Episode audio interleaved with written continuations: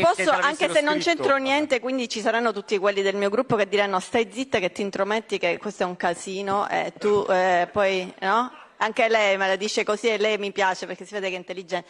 Però io non ce la faccio a non dire le cose. Mi piace questo fatto che ci sia questa attenzione su, su, quello che è successo ieri con John Travolta, giustamente anche il fatto delle scarpe. Comunque siamo in un'azienda appunto, eh, siamo nella RAI, no? eh, pubblica. Però ci dobbiamo ricordare che noi siamo una colonia americana, quindi questo è niente.